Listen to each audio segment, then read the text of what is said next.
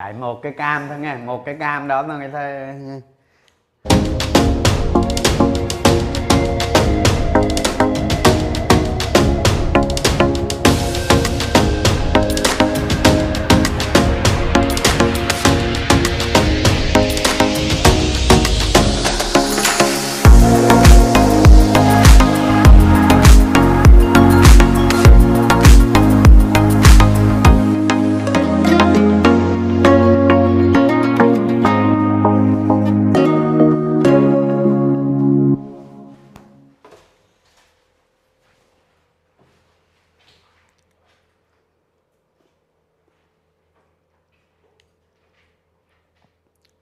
vào chưa? Mời có mấy người à?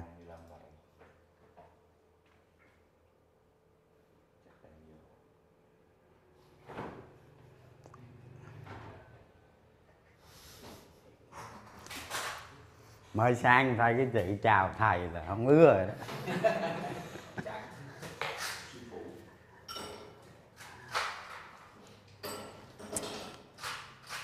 Không ai đi dạy đánh bạc hết ha trên đời này không ai đi dạy đánh bạc hết.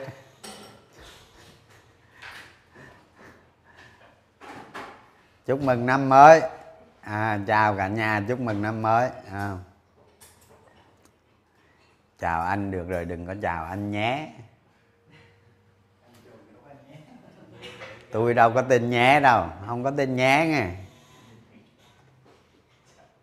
Trời ơi, Sài Gòn hôm nay lạnh thấy mồ luôn á. Buổi sáng ra ngoài vườn ngồi phải mặc áo ấm à. Con chào ông.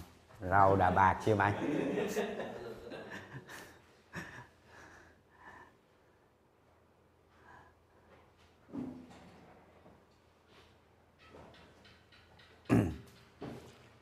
Mở cái slide chưa? Rồi hả?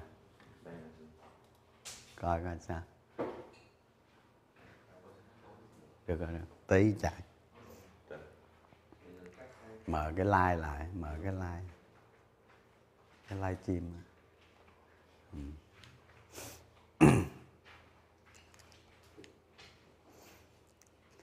đông chưa đông chưa ba trăm lẻ bốn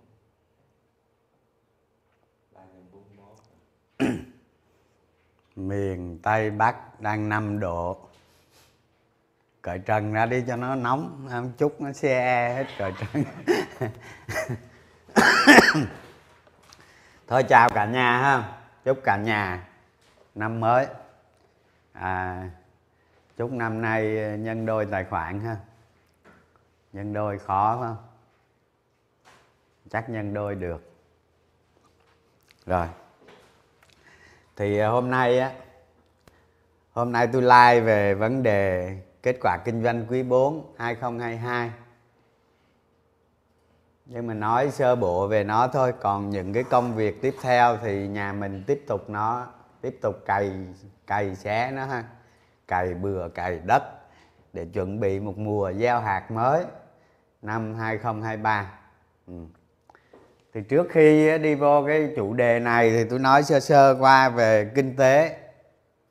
À, thì chúng ta thấy đó cái năm vừa rồi đó là kinh tế thế giới là chậm lại. À, đối với mỹ là đối với mỹ là quý 4 vừa rồi là tăng trưởng ờ, GDP là 3.9% à, rất là cao.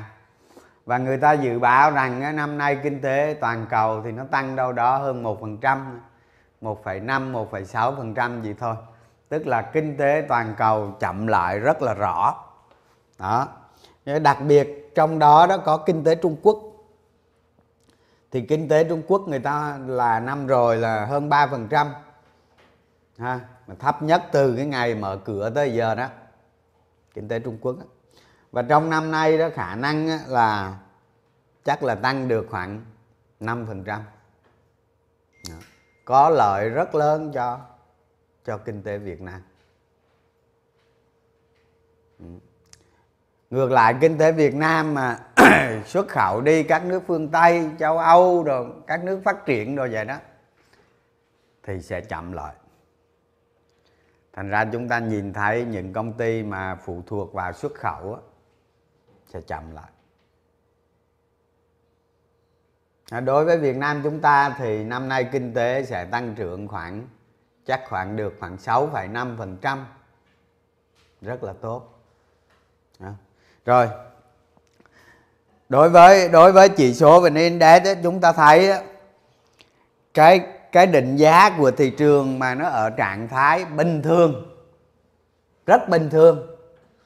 À, là cái VN Index nó phải đo được ở cái mức PE khoảng khoảng 12 khoảng 12 Đó. thì chúng ta thấy chỉ số và nên Index nó 1.000 điểm thì PE của nó cho khoảng 10 2022 thì năm nay chúng ta lấy con số tăng trưởng của toàn thị trường á, chúng ta lấy 15% 15% tăng trưởng toàn thị trường như vậy chúng ta thấy chúng ta lấy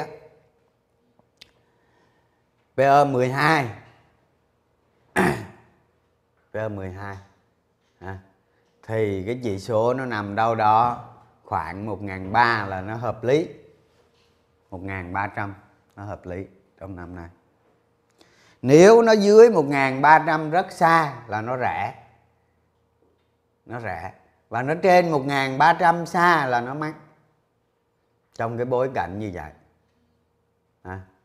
thì có thể nói trong năm nay thì VN Index nó phải hợp lý ở cái mức 1250 tới 1003 em lật cái biểu đồ VN Index lên đó, chúng ta thấy này, bỏ cái tuần bỏ cái tuần ừ chúng ta thấy khả năng rất cao và nên đến nó hồi phục về vùng này này đó. hồi phục về vùng này là nó hợp lý. À, là nó hợp lý. Rồi đó là cái điều kiện thuận lợi trong năm nay. Còn những cái khó khăn trong năm nay là gì? À, ví dụ như sẽ có nhiều ngành nghề có kết quả kinh doanh đi xuống. Tôi ví dụ như giờ tôi nói tôi nói ờ, ví dụ như ngành ngành chứng khoán đi, nha. Thì chúng ta phân tích ngành chứng khoán đi, chúng ta sẽ thấy trụ cột lợi nhuận của nó là gì. Tức là đối với cái mạng môi giới nó chiếm khoảng 25 tới 30 phần trăm doanh thu rồi. Trong năm 2021 trong năm 2022 trung bình một phiên giao dịch bao nhiêu?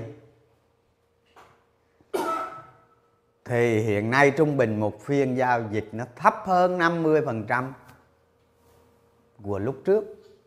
Như vậy là doanh thu mạng môi giới trong năm nay không cao. Không cao, đúng không? Rồi, chúng ta nhìn tiếp. Cái điểm thứ hai là từ 40 tới 60 phần trăm lợi nhuận của công ty chứng khoán, nó rơi vào cái khoản là cho vay. Cho vay.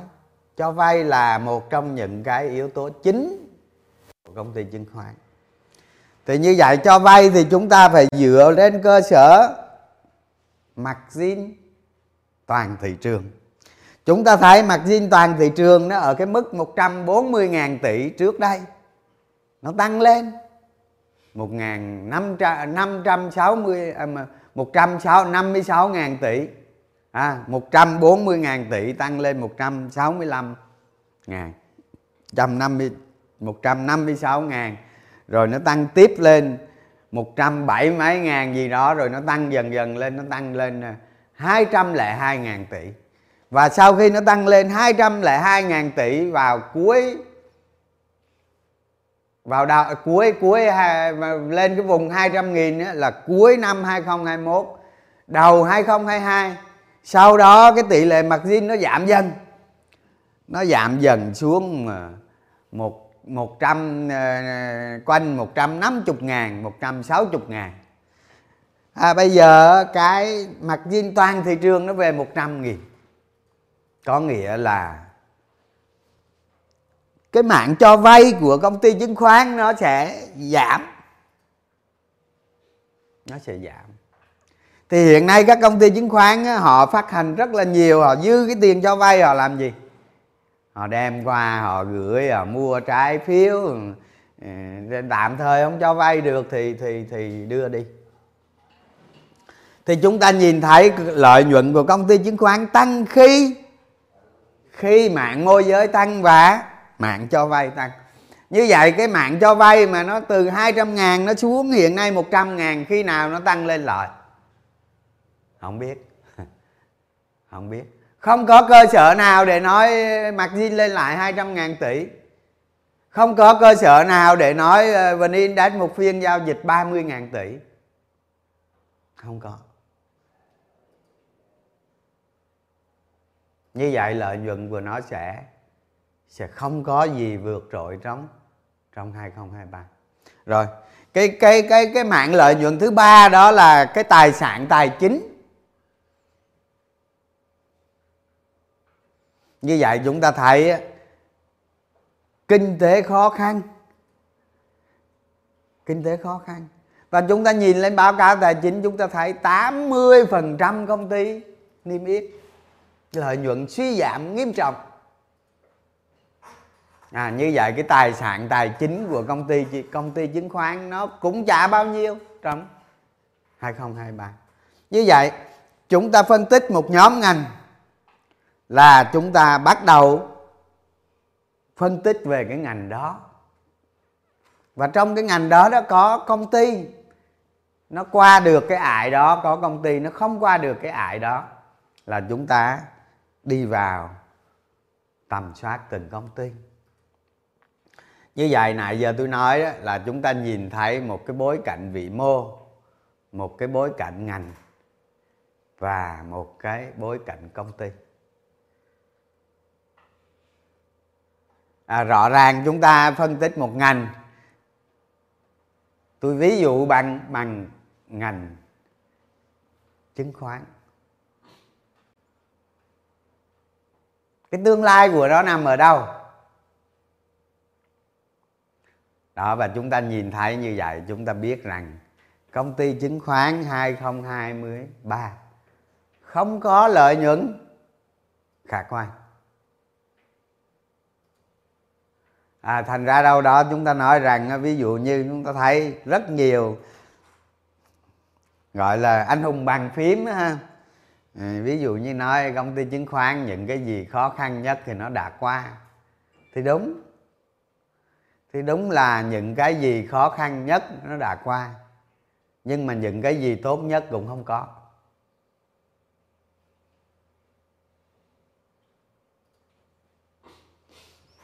Rồi tôi lấy một cái ví dụ nữa đó là tôi nói về ví dụ như tôi nói về ngành bất động sản chúng ta thấy trong năm 2021 các cái quý của 2021 chúng ta thấy có công ty doanh thu trong một quý đó 500 tỷ, 1.000 tỷ. À qua tới cùng cái quý đó cùng kỳ sang 2022 doanh thu bằng không? Bằng không luôn. Không có doanh thu luôn.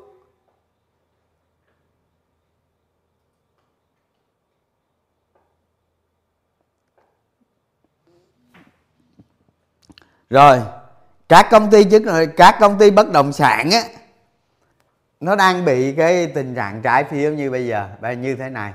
Tôi nói ví dụ như bây giờ tôi nói ở à, giờ Novaland làm cái dự án mới. Hả? Tôi cho luôn.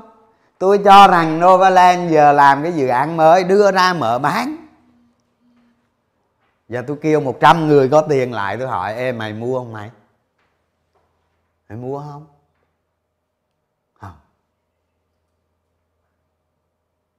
Cái người mua là cái người không không biết thông tin không biết cái gì. Làm sao mua? À thế bây giờ không ai đi mua mà không ai đi mua một cái nhà một cái một cái căn hộ hay là một cái biệt thự một cái nhà phố. Không ai đi mua khi à, khi anh có vấn đề. Đó rồi. Rồi công ty bất động sản á, lấy tiền đâu triển khai dự án? Thứ nhất là dự án không ai mua. Thứ hai, tiền đâu triển khai dự án? Và cái đặc biệt quan trọng nhất là 2023 các công ty bất động sản họ trả lãi. Trả lãi và trả nợ đó cực kỳ khủng khiếp. Chúng ta thấy đó các công ty bất động sản năm nay người ta phải trả tiền trái phiếu đến hạn. Nói không nói không không không, không ngoa tí nào hết đó là gấp đôi năm. 2023 là 2023 2024 là cái điểm rơi tới hạn của trái phiếu bất động sản. À thế bây giờ ông bán ông bán trái phiếu có ai mua không?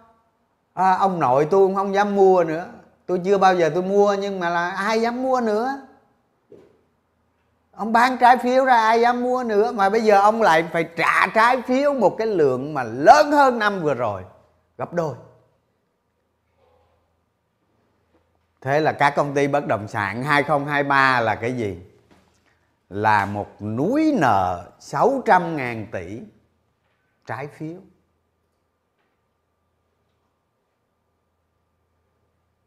Rồi. 2 triệu tỷ tiền vay. Ừ.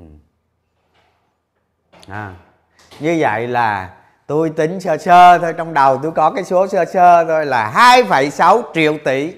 Như vậy các công ty bất động sản phải trả một phần nợ ở 2,6 triệu tỷ đó và đặc biệt trả lại 300.000 tỷ.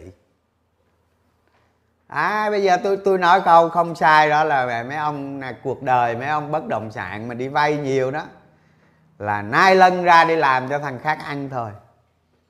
Là vậy đó à, tôi tôi nói sơ sơ thôi. Tôi nói tôi nói một cái rất là nhẹ nhàng thôi.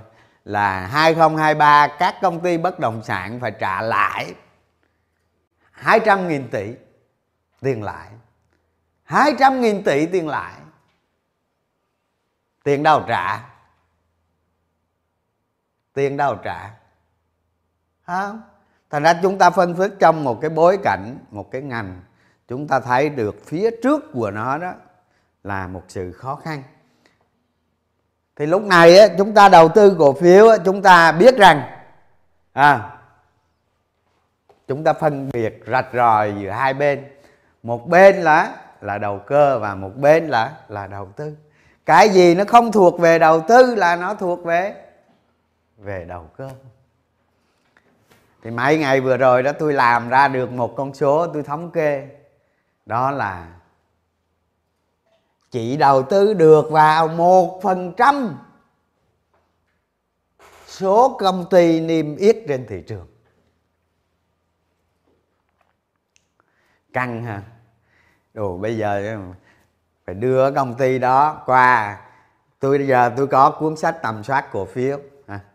Tôi đưa công ty đó qua cuốn sách tầm soát cổ phiếu thì 99 công ty nó ở lại nó ở lại. Có một công ty nó qua được. À, có mỗi một công ty nó qua được. Mà nó qua được thì tôi chưa chắc đầu tư hay không. Đó. tôi làm con số thống kê trong mấy chục năm trong 23 năm. Thì tôi thấy rằng chúng ta đầu tư thành công vào một phần trăm công ty niêm yết. Một phần trăm không có gì. Chúng ta nghiên cứu có thể nghiên cứu 10 20 30 phần trăm số công ty niêm yết. Nhưng mà chúng ta đầu tư chỉ có một phần trăm số công ty niêm yết. Còn ngược lại, chúng ta đầu cơ là, chúng ta đầu cơ là 99% số công ty niêm yết. Thành ra mới nó có chuyện á nhà đầu tư đến với thị trường chứng khoán đó ha là 80% là đầu cơ là vậy. Rồi những cái gì tôi nói sơ qua như vậy các bạn tự mình tự mình phân tích trong những cái ngành nghề mà mình theo đuổi.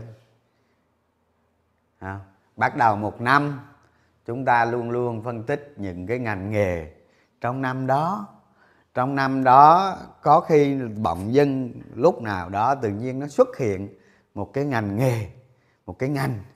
Ngành đó nó nổi trội ở trong năm. Thì thì trong cái ngành đó chúng ta lựa ra cái công ty tốt nhất.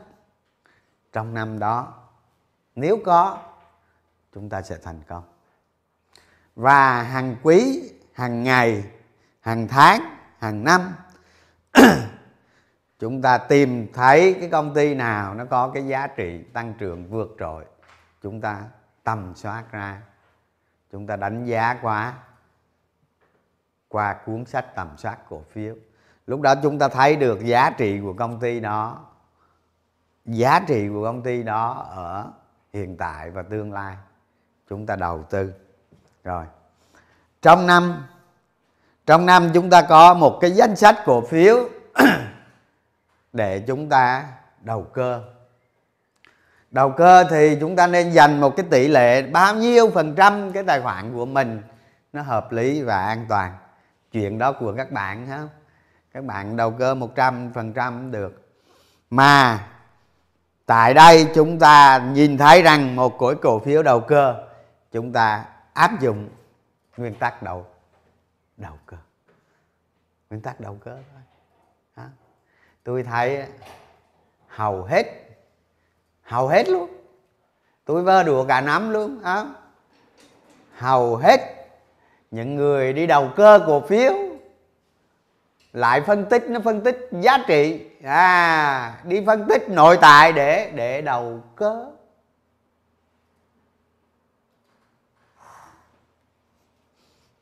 Thành ra mấy ai sống sót đâu rồi bật cái bật cái cái rồi, cái ờ, cái chương trình ờ, hôm nay là là phân tích kết quả kinh doanh, phân tích đánh giá kết quả kinh doanh. Thì ờ, cái phần này là tôi nhằm mục đích nội bộ ha, nhưng mà hôm nay tôi công khai. Rồi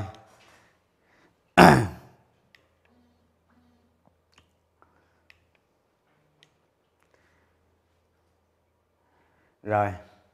À bữa nay mấy đứa nó đưa vào cái cách lấy ờ, kết quả kinh doanh trên việc stop này. Thì cái kết quả kinh doanh ấy, nhiều nơi nó cung cấp. Hoặc các bạn tự thu thập các bạn làm cách nào đó tôi không biết. Nhưng mà tôi thấy tôi thấy có nhiều đứa nó cũng hay lắm. Nó ngồi nó ngồi ở nhà nó viết một con bốt gì đó mà tự nó đi lấy kết quả kinh doanh về được. À, thì cái đó cũng hay. À, rồi. Ờ, trong ờ, mấy tuần gần đây chúng ta thấy ờ, có cái chat GPT nó lại trở nên nó hiện tượng của thế giới đúng không? Trong có hai tuần có 10 triệu lượt sử dụng. Thì từ cái chat GPT này thì cái điều này ấy, đối với tôi đó cách đây 10 năm hoặc mười mấy năm tôi cũng nghĩ đến một cái gọi là cái trợ lý ảo. Trợ lý ảo. Thì sau này ấy, chắc chắn chắc chắn luôn. Đối với cái ngành nghề đầu tư của chúng ta sớm muộn gì nó cũng có một cái con trợ lý ảo. Trợ lý ảo đầu tư thì bây giờ tôi tôi có con trợ lý ảo mà tôi cài trên iphone của mình hay trên máy tính của mình. Tôi nói ờ à, giờ mày đánh giá sơ bộ cho tao à, cổ phiếu vinamilk nó sẽ đánh giá sơ bộ cho mình.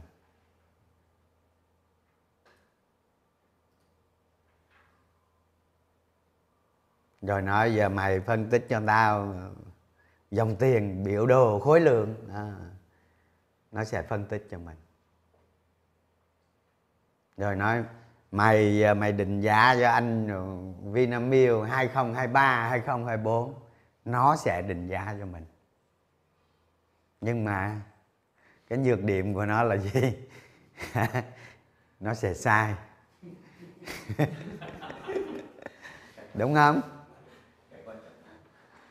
Nhưng ít ra cái trợ lý ảo đầu tư. Cái trợ lý ảo đầu tư sau này nó đi thu thập dữ liệu cho cho chúng ta. Vậy nói giờ mày đưa cho ta tao cái biểu đồ kết quả kinh doanh của Vinamilk 2010 2023 à, ngay lập tức nó sẽ vẽ cho chúng ta. Như vậy chúng ta là một nhà đầu tư à, chúng ta chưa có trợ lý ảo. Nhưng mà tư duy của chúng ta là tư duy. Tư duy xà lắm mà. Bây giờ thế giới nó nói là ờ, giờ mà tư duy toàn cầu. À, cái sau này cái xuất hiện cái cái trái đất khác nó nằm ở cái thiên hà khác. À, lúc này mà ông tư duy toàn cầu nó trật mẹ tư duy tầm vũ trụ ghê quá. À. đó, nhưng mà cái cái cái tiến hóa của đầu tư sau này nó sẽ có. Nó sẽ có. Tại sao tôi nói tại sao tôi nói, nhà mình tôi nói tới cái chuyện mà chuyển hóa tư duy.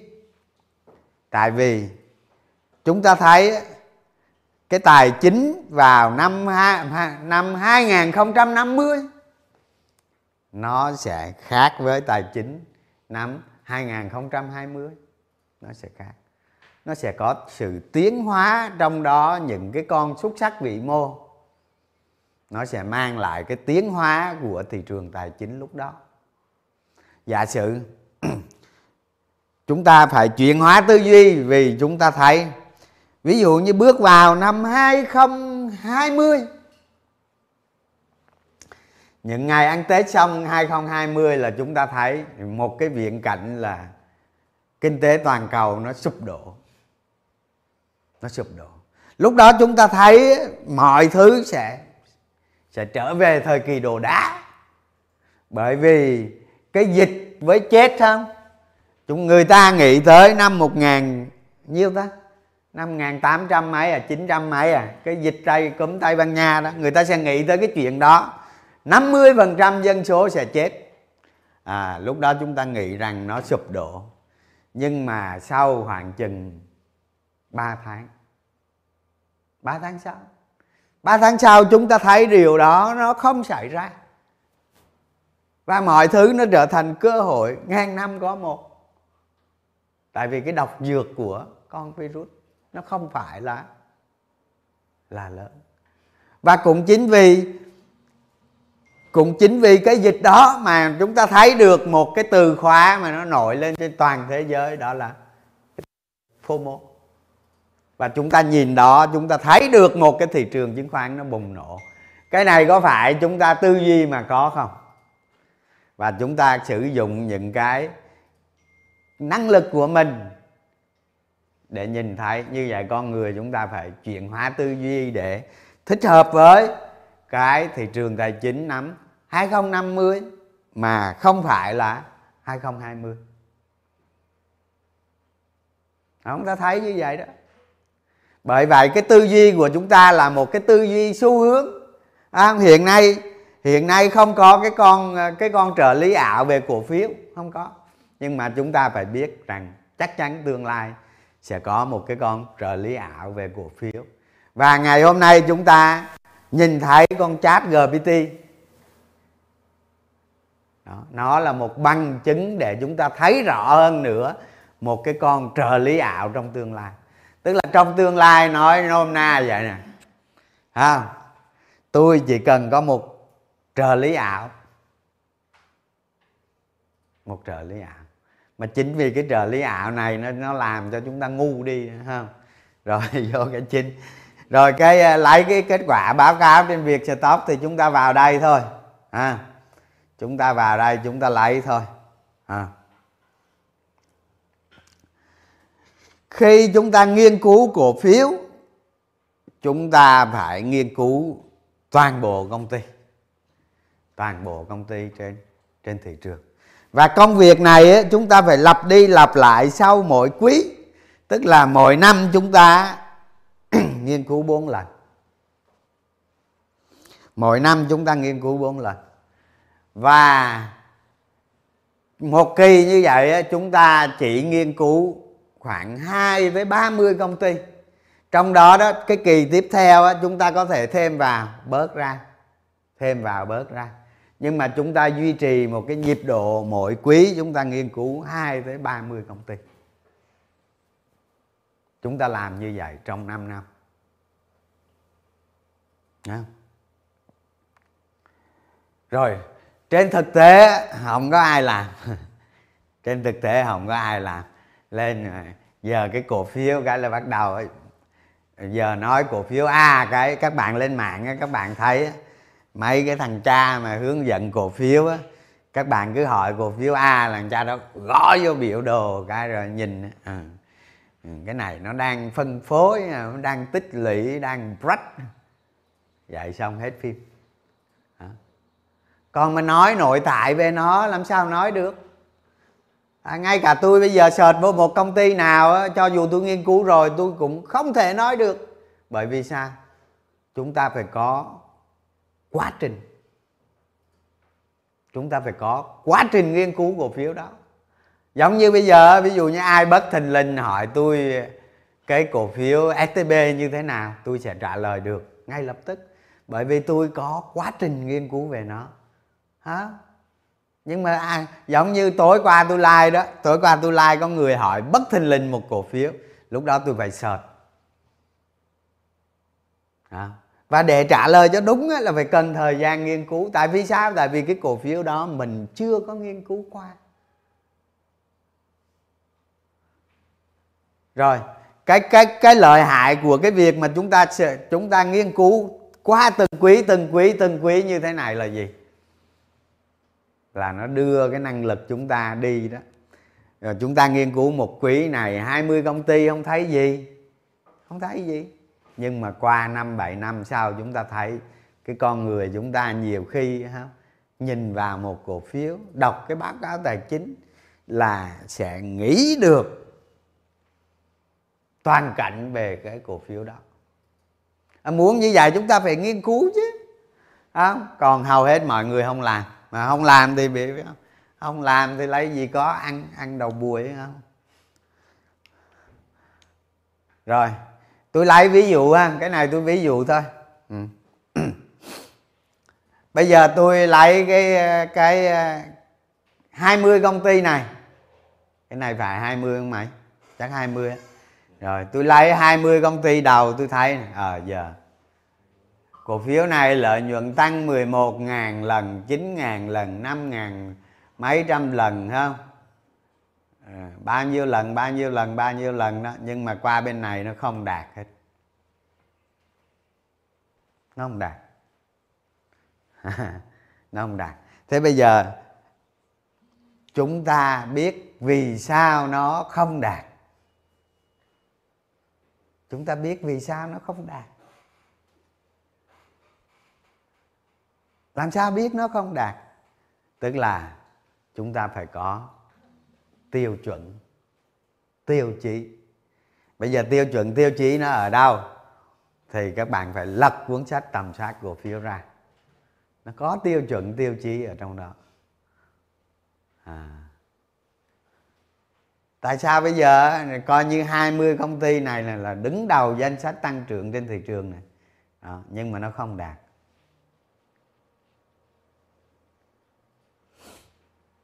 Không có công ty nào đạt hết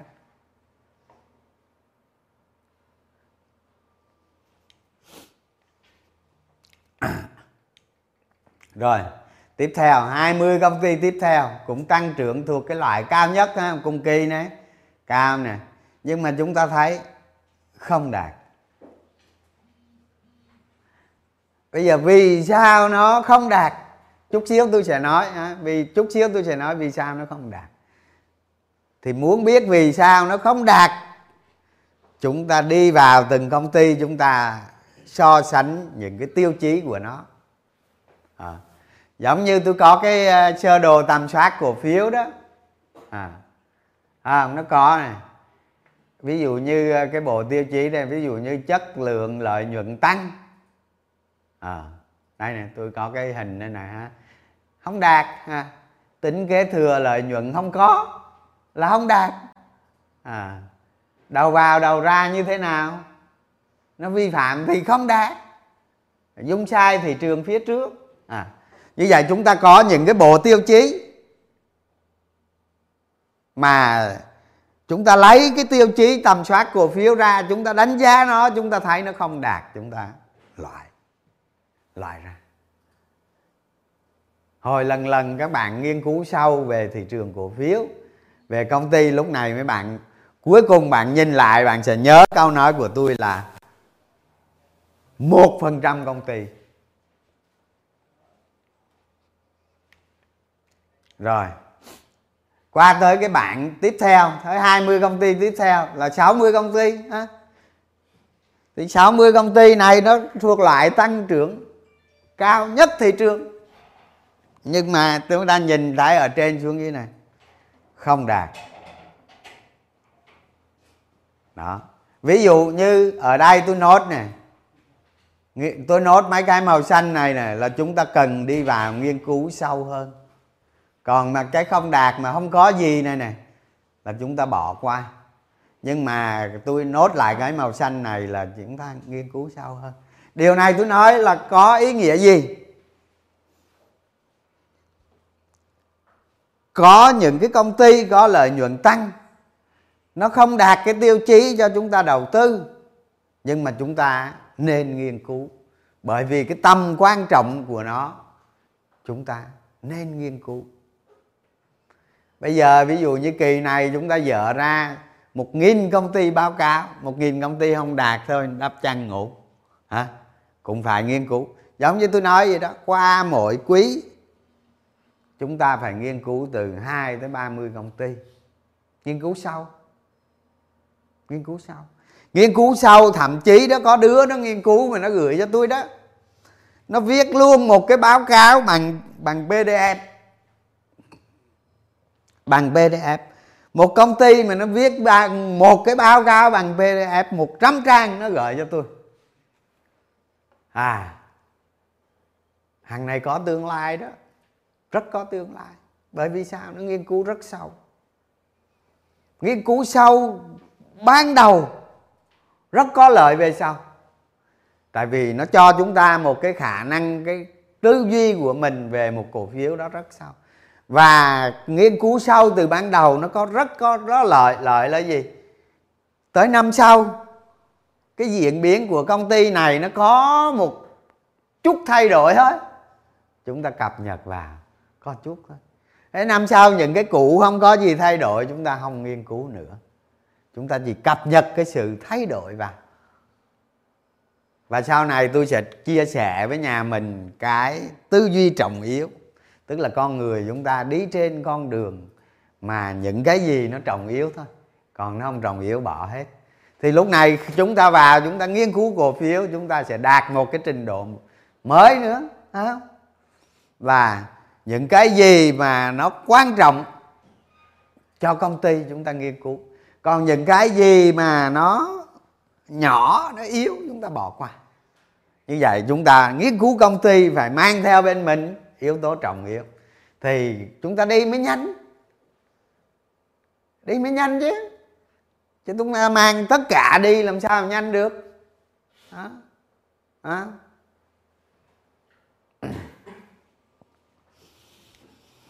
Đó thì trong quá trình nghiên cứu công ty như vậy á, chúng ta không đạt chúng ta không đầu tư nhưng mà vẫn nghiên cứu vẫn nghiên cứu. Thấy những cái công ty nào nó có cái tầm quan trọng thì nghiên cứu. Trong đó đó trong đó đó những cái công ty mà nó nhỏ quá cái ngành nghề của nó cũng chả có gì nổi trội hết. Tương lai của nó không có gì sáng sủa thanh khoản của nó ít thì thôi xóa luôn. Xóa khỏi đâu luôn. Mai mốt đừng quan tâm nó nữa.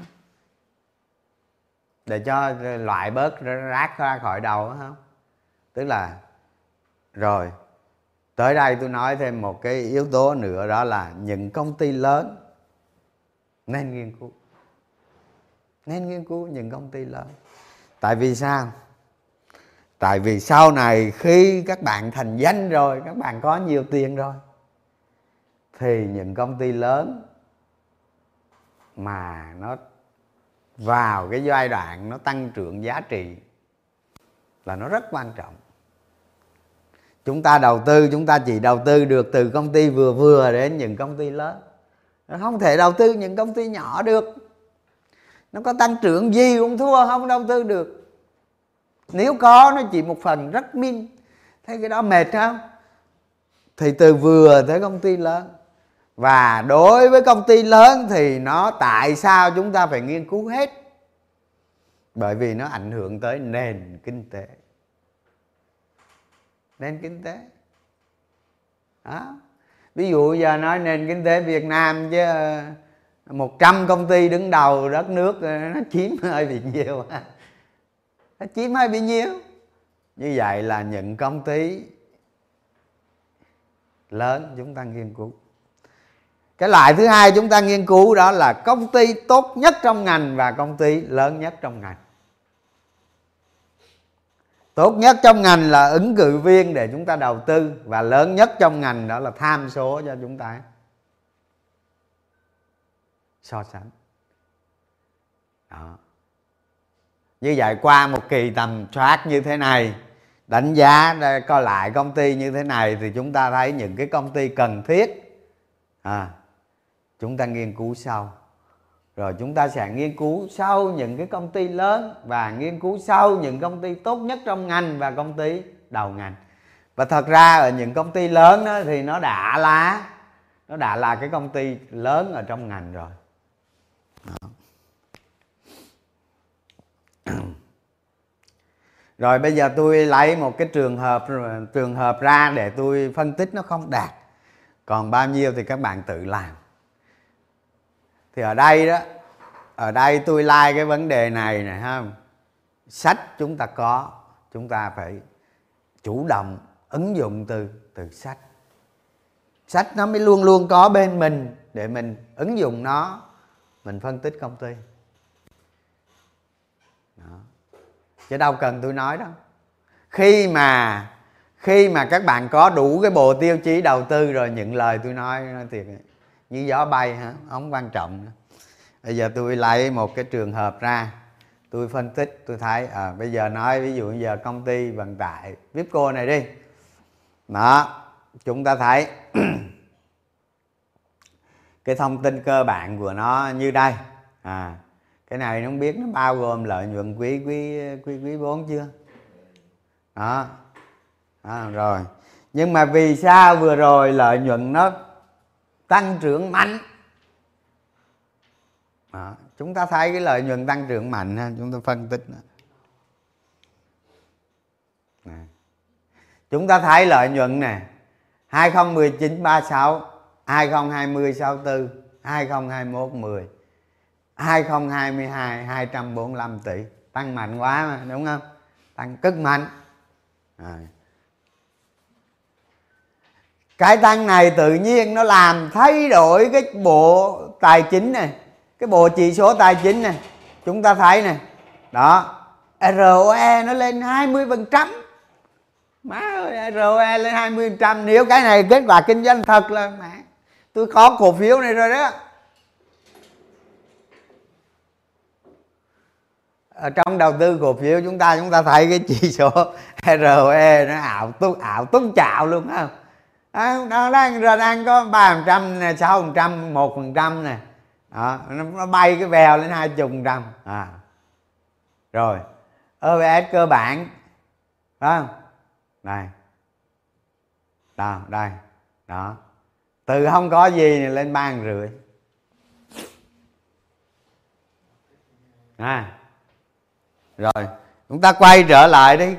Quay trở lại cái giá cổ phiếu đi á nhìn nhạo quá. Hả? Và giá nó đang tăng màu tím thế này nhưng mà cái tăng này ít bữa chết ngụm hết. Ngụm hết. Đó. vào đầu cơ được. Tức là cổ phiếu không đạt tiêu chuẩn để đầu tư thì nó luôn luôn đạt tiêu chuẩn để để đầu cơ. Và trường hợp này là lợi nhuận tăng để để đầu cơ chứ không có đầu tư và đầu cơ thì theo nguyên tắc đầu cơ, và thắng thua thì hết suối đó. biết cách chơi thắng, không biết cách chơi thua. Đó. Rồi. Qua đây chúng ta thấy nè. Lợi nhuận sau thuế, cái này là của công ty đàng hoàng nghe chính thức nè. Lợi nhuận sau thuế, công ty mẹ quý 4 2022 so với 2021 chênh lệch là 237 tỷ rồi. À đâu rồi? Đây đây, đây à, tôi tôi tôi vào con trọ vô đây ha. Vào con trọ vô đây. À, rồi. Tôi nói chúng ta là một nhà đầu tư chúng ta phải hiểu được cái lợi nhuận.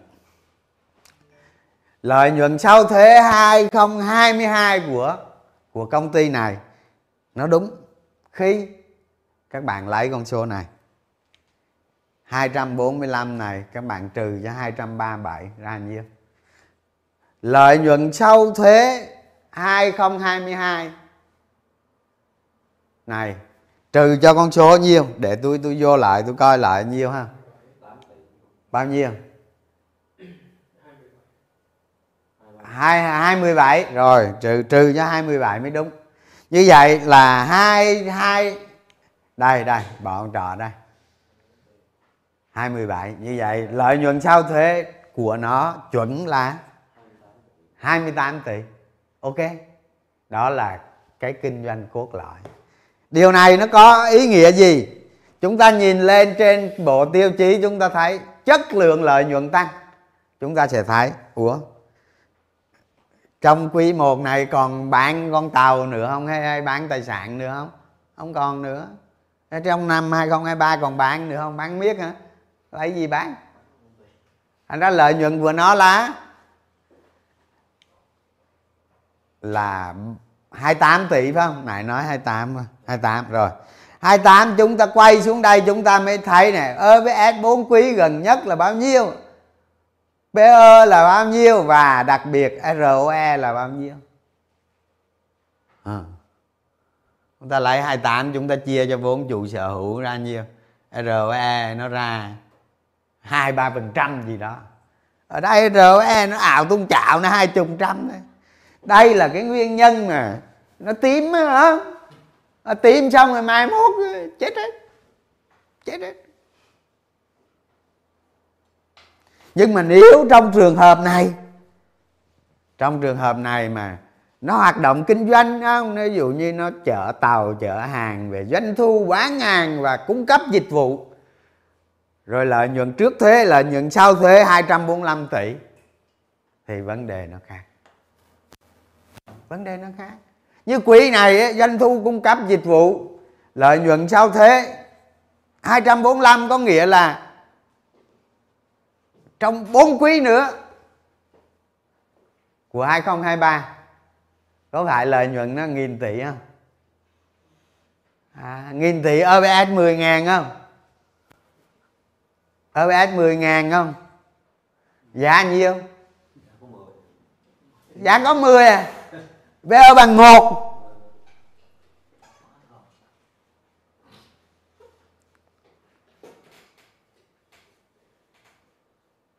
đó. Đó là cái lý do nó không đạt. Và đây cũng là cái cái, một cái ví dụ mà chúng ta đầu tư cổ phiếu, chúng ta đầu tư bằng lộ tai á. Đầu tư bằng lộ tai. Thì những cái khác đó là tương tự. Thì ở đây trong một cái nội dung like ấy, đặc biệt là các nhà đầu tư chuyên nghiệp này nó rất quan trọng cho chúng ta về việc chúng ta phải đưa nó qua một cái bộ tiêu chí của của tầm soát cổ phiếu. Sách có rồi không? Nay mai tôi sẽ ra một cái tôi sẽ ra một cái phần nó quan trọng lắm. À, nó nó 50 phần trăm với tầm soát cổ phiếu. Nhưng mà bây giờ tôi không nói gì hết nữa. À, Rồi ờ, chúng ta sẽ thấy nè. Ở đây cái chỉ số cơ bản của của một cổ phiếu chỉ số tài chính cơ bản của một cổ phiếu nó chỉ là duy nhất kết quả kinh doanh cốt lõi cái chỉ số này nó không được không được những cái gì nó bất thường. Những cái lợi nhuận bất thường đưa vào, những cái gì nó đưa vào là nó sẽ làm thay đổi chỉ số tài chính. Và từ đó chúng ta dẫn đến chúng ta sai. Bởi vậy tôi mới nói nhà mình đọc cái cuốn gọi là quản trị tài chính doanh nghiệp. Để chí nó là những con số nó biết nói à, cái này là những con số để chúng ta tha nhìn chúng ta thấy đó. nhưng mà khi chúng ta hiểu được tài chính của một công ty thì chúng ta sẽ biết những con số này nó biết nói này nó biết nói. À, nó nói cái 20.66 này nó nói mà nó nói ê mày tao đáng ngạo tung chảo. Và mai mốt chúng ta hỏi cái con tôi mới quay trở lại hỏi cái trợ lý ảo. Tôi quay lại rồi trợ lý ảo ê mày. Hả? Ê mày, dự báo cho tao kết quả kinh doanh 2023 đó, bây giờ các bạn ứng dụng đi các bạn. Các bạn lên lên đăng nhập vô chat gpt các bạn hỏi coi. Công ty cổ phần xăng dầu Vitco lợi nhuận 2023 bao nhiêu? Nó trả lời cho các bạn xem nó bao nhiêu. Hả? Lúc này lúc ta mới suy nghĩ lại cái con trợ lý ảo của mình á. Mà may nó không phải người thật, việc thật nữa, chứ không nè quýnh nó thấy bà. Rồi thôi. À